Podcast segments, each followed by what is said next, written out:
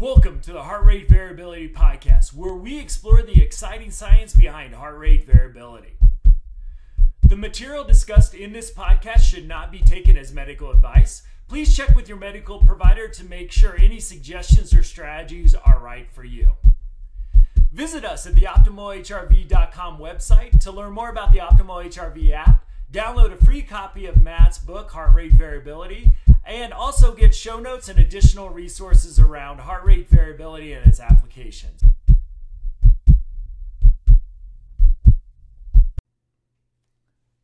Welcome to the Heart Rate Variability Podcast. I am Matt Bennett, um, and I am flying solo today uh, with a message about stress and trauma. Uh, I've been talking to a lot of folks and experiencing this myself, and what I know I'm not alone at, uh, but but I can see it in my heart rate variability data really clearly, is a fairly substantial drop um, over the last week or so. I'm flying about 20 to 25% below uh, my all time and monthly averages right now. And that's sort of unusual for me. I have my ups and downs, uh, and I've had some bigger events, had a hard day, uh, a really good workout on the slope snowboarding uh, within that time frame. But not nearly enough to account uh, for for this sort of drop. And I've been talking to a lot of folks, and uh, some just who may not be measuring their heart rate variability uh, will use different language for this. I think those of us uh, measuring our HRV can really quantify this, uh, including myself. And, you know, I really think something is happening that uh, we need to talk more about. Now, before I broach this subject, I really want to be specific that my stress does not compare to what other people in the world are experiencing right now. And um, nor do I want to make the argument that it is. However, with that said, uh, we all have a set point. And if we have a ton of stress hit us from that stress point, whether that stress just might be work related, whether that might be something like we are in a war zone um, that stress is going to have an impact from us. So, um, a lot of folks in Ukraine right now, with so much of the stress that they're experiencing, has really created a traumatic reaction for them. But a lot of us right now, way far away, thousands and thousands of miles from the actual war zone, um, are also experiencing, I think, two levels of stress right now. And I would like to speak to that. Again, uh, for some of us, it probably isn't traumatic, but from our set point doesn't mean it doesn't have uh, an impact on us. And I can't ignore my own heart rate variability uh, score right now.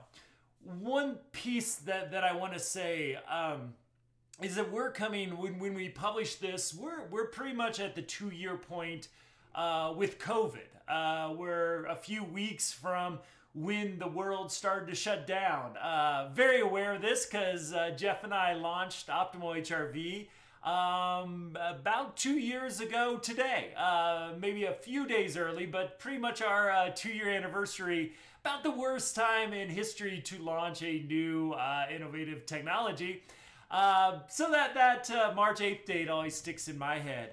Uh, but we've been under, uh, we call this, and if you've listened to past episode, all allostatic load. In other words, a scientific term to talk about just carrying around too much stress in our body and how that uh, impacts uh, our minds, our bodies, our social behaviors, and our mental health as well. So we're, we're coming out of this period of time.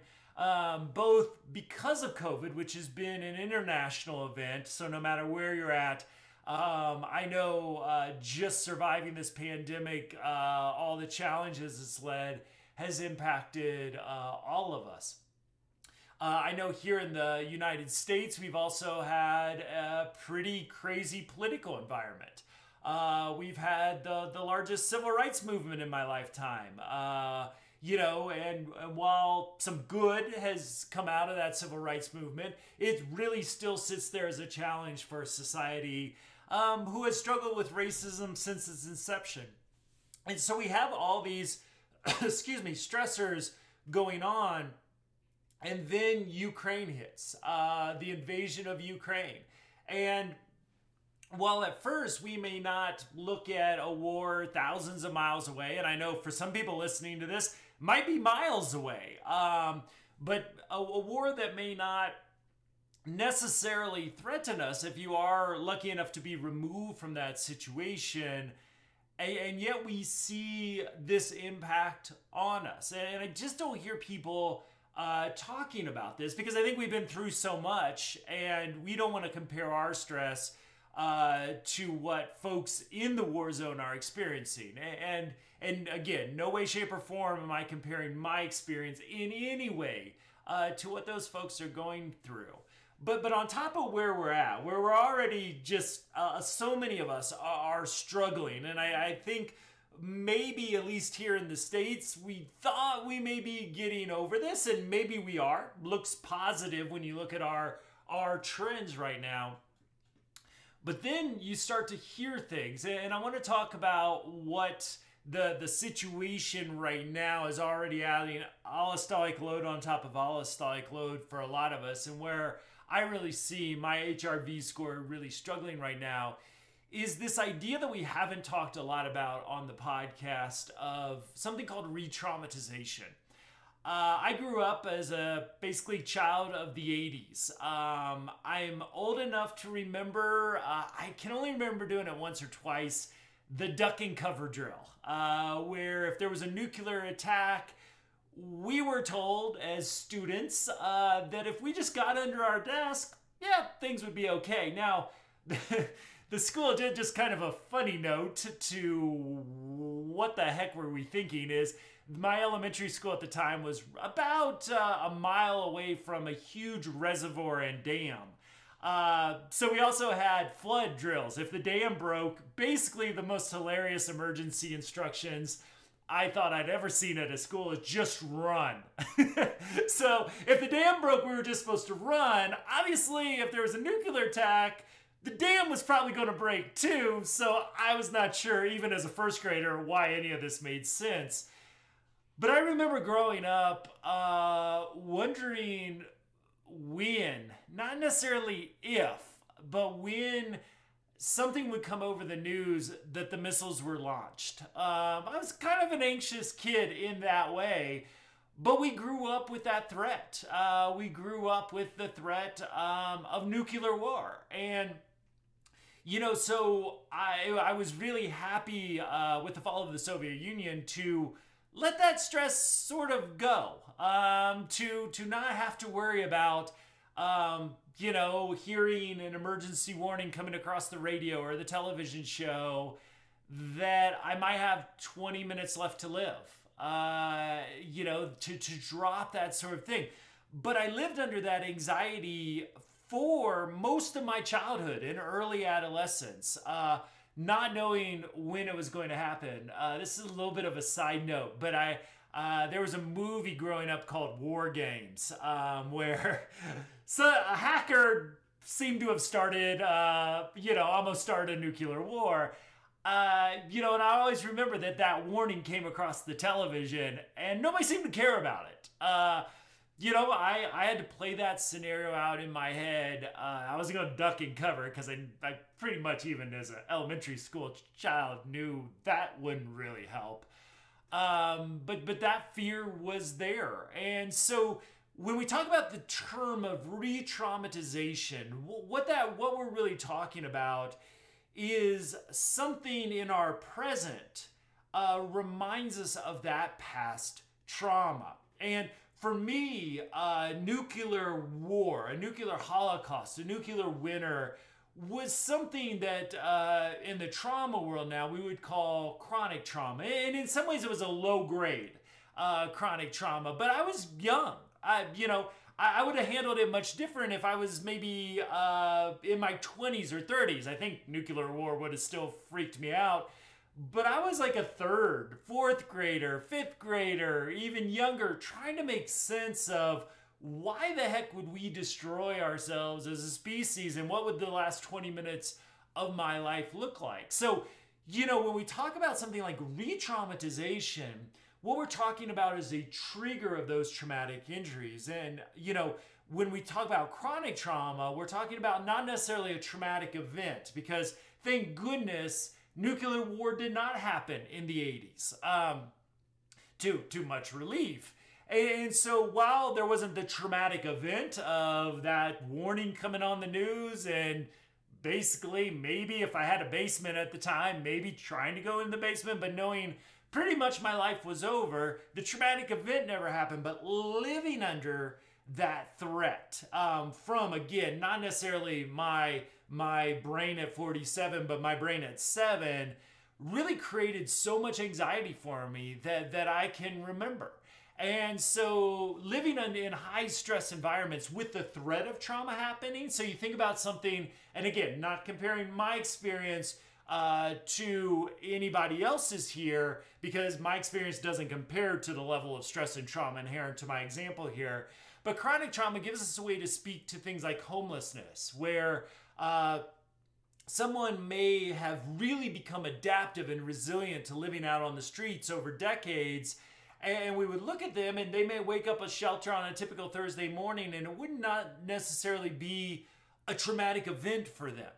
Uh, but we know there's a devastating impact on mental health, on physical health, on social health, on HRV from stressors like homelessness.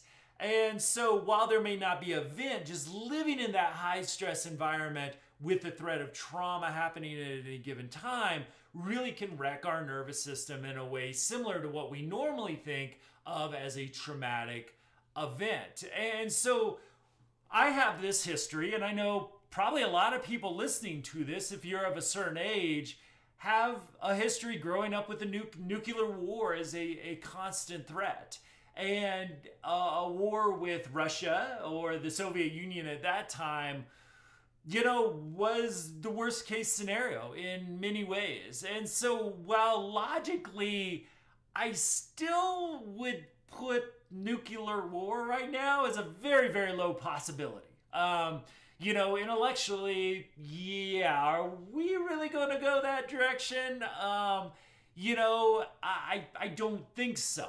But I think a lot of folks, like myself, and how I can explain in my study of one or the N of one that we've talked a lot about in this podcast over here, why is my HRV uh, struggling right now? Well, you know, it's triggering a lot of past memories. Um, you know, in some ways, when we get those memories triggered, we don't experience that as a, for me, a 47 year old.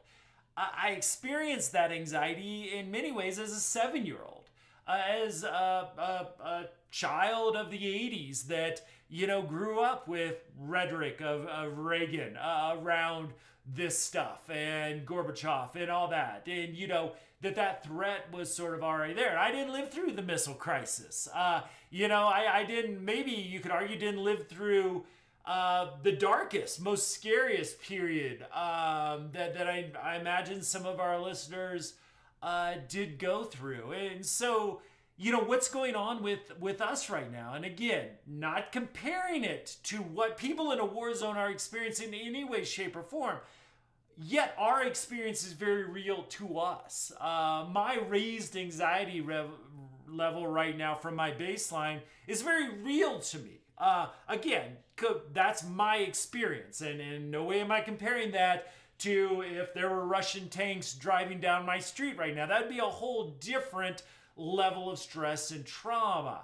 And I think a lot of us are just probably in this low grade. One, we're worried about, you know, uh, innocent lives being taken, uh, schools being bombed, and these sort of things. So, so there is a, a natural when we see other human beings suffer for, in my opinion, no reason whatsoever.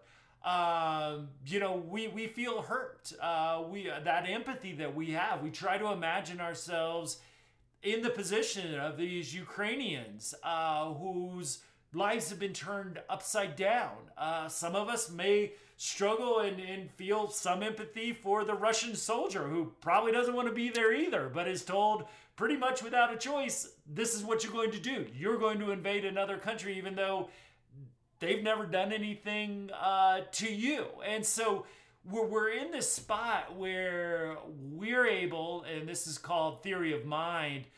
Uh, to try to imagine ourselves. Uh, what if those Russian tanks and airplanes uh, were attacking our community? And so there's going to be a level, no matter what, of stress added to our cup. And, you know, we're not adverse, unfortunately. You know, there's usually a war or so going on in the world at any given time. So, so that's that's always there. I just want to sort of put on folks' radar about that additional stress for, for those of us that uh, grew up in a certain time period that yeah if you didn't grow up in the 80s maybe you're a millennial and didn't experience that yeah the threat nuclear war uh, probably adds to your allostatic load. And i'm not minimizing that for you as well. I just want to i want to alert people who have lived through, whether it was the, the Cuban Missile Crisis or the 70s or 80s, uh, really growing up with, uh, you know, I, I don't think you can understand psychology of Xers or boomers uh, w- without looking at the Cold War and what we grew up with that threat um, of that happening. And that threat is present in a way um, for most of us uh, that we haven't experienced uh, in decades. Uh, I say most of us because I've done some work in Hawaii. And um, my biggest kind of nightmare in my life happened to those folks when they got a a warning that there was a missile on the way from North Korea. And talking to friends, uh, colleagues in Hawaii, what what those few minutes uh, were like. Uh, what what that, and I, I can't even imagine what that would have been like. And and and really that that minute traumatic event or so that overwhelmed i know everybody and it would have overwhelmed me as well. So so i want to give shout out to my friends in hawaii who i know did actually experience that that worst case scenario. So while i you hear me dancing around you know not comparing my stress to the stress of the people going through the trauma. No way would I do that. That would just be unjustified in every which way. I do want to put that warning out though, because we all have a set point. We all have a history with this stuff, and really want to say, hey, if you see your heart rate variability scores, or you're feeling your anxiety level, or maybe because you've been so worn down, because we are vulnerable to stress right now. Um, you look at levels of burnout, you look at levels of how many people listening to this have lost a loved one over the last two years, uh, lost a job, had, had to change how they work. Um, I know who I work with, teachers, uh, social workers, healthcare workers, have all struggled greatly because they've gone back and forth with how they work. And I know those aren't the only industries. So we're, we're already just through this time holding so much more allostatic load, so many more challenges to our resiliency that if you find yourself right now just you know yeah i'm, I'm really feeling for uh, the, the people of ukraine and what they are going through but it seems bigger than that. It seems greater than maybe what that stress should seem like. I just wanted to put that a lot of us again who grew up in this this time frame with this threat of nuclear war that is probably also triggering something deeper right now. And without maybe the capacity necessarily, just due to all the other stress in our lives. And maybe a lot of us saw this time of maybe less stress as our COVID numbers at least are getting better in the short term, knock on wood. Um, you know, I, I would expect my scores would be higher because I can kind of engage in life in a little bit of a different way now without the fear of getting my wife sick, shutting down a first grade class, those sort of things. Um, this has been a real powerful thing um, that that is this hit me. I'm actually seeing drops in the last uh, week uh, to 10 days greater than when I actually had COVID. Uh, you know, so while COVID, a breakthrough case in my my event, uh, was stress on my body, and I saw heart rate variability tank for a couple days and then gradually recover. Uh, my week of COVID is currently higher than my current week as well. So I, I, am hoping, I wanted to just alert people uh, to what you might be experiencing as well. And it's a reminder that, you know, again, even if something's not happening to us, and in, in the psychology, we also can call this vicarious. Sometimes it's called a secondary trauma where witnessing trauma can also be traumatic. I think for a lot of us in the States, uh, 9 11 was a uh, perfect example, a tragic example of this, of, of watching that horrific thing that none of us could imagine in our wildest dreams happening. You know, now this isn't maybe happening in your country, depending on where you're listening to. Um, and if you are listening to this in the Ukraine, just know our hearts are going out to you and wish we could do uh, more. And, and some of us are taking to the streets and, and support in any way we can you know but but you know again we're watching people suffer we're watching people hurt we're watching a whole country be traumatized uh, for in my opinion no apparent uh, logical reason. And we put ourselves in their position. So that's going to be that's going to be a stress for so many of us. And then again this re-traumatization that may be happening to a lot of folks like myself. Again i'm not going into fight flight or freeze but there's a lot being stirred up in my memories and my psychology right now and i know i'm not the only one with it. So i hope this message helps folks. Um, i would love to hear in the comments um, or, or, definitely reach out uh, matt at optimalhrv.com i would love to hear about your experience. Uh, what, what you're seeing maybe with your heart rate variability scores. Again stress can look like a lot of different things and I think a lot of us are experiencing multiple levels of this right now. And I hope we know if we can label what we're going through. Um, hopefully that leads, and we know this does, hopefully allows us to maybe focus a little bit more on our health and wellness, maybe extending that mindful practice, uh, maybe throwing another five minute, 10 minute resonance frequency breathing biofeedback practice or mindfulness practice in there right now uh, can be really important. So, hope this message was useful. Um, again, you can find out more about us at optimalhrv.com. Uh, thank you so much for listening, and we'll be back in your feed soon.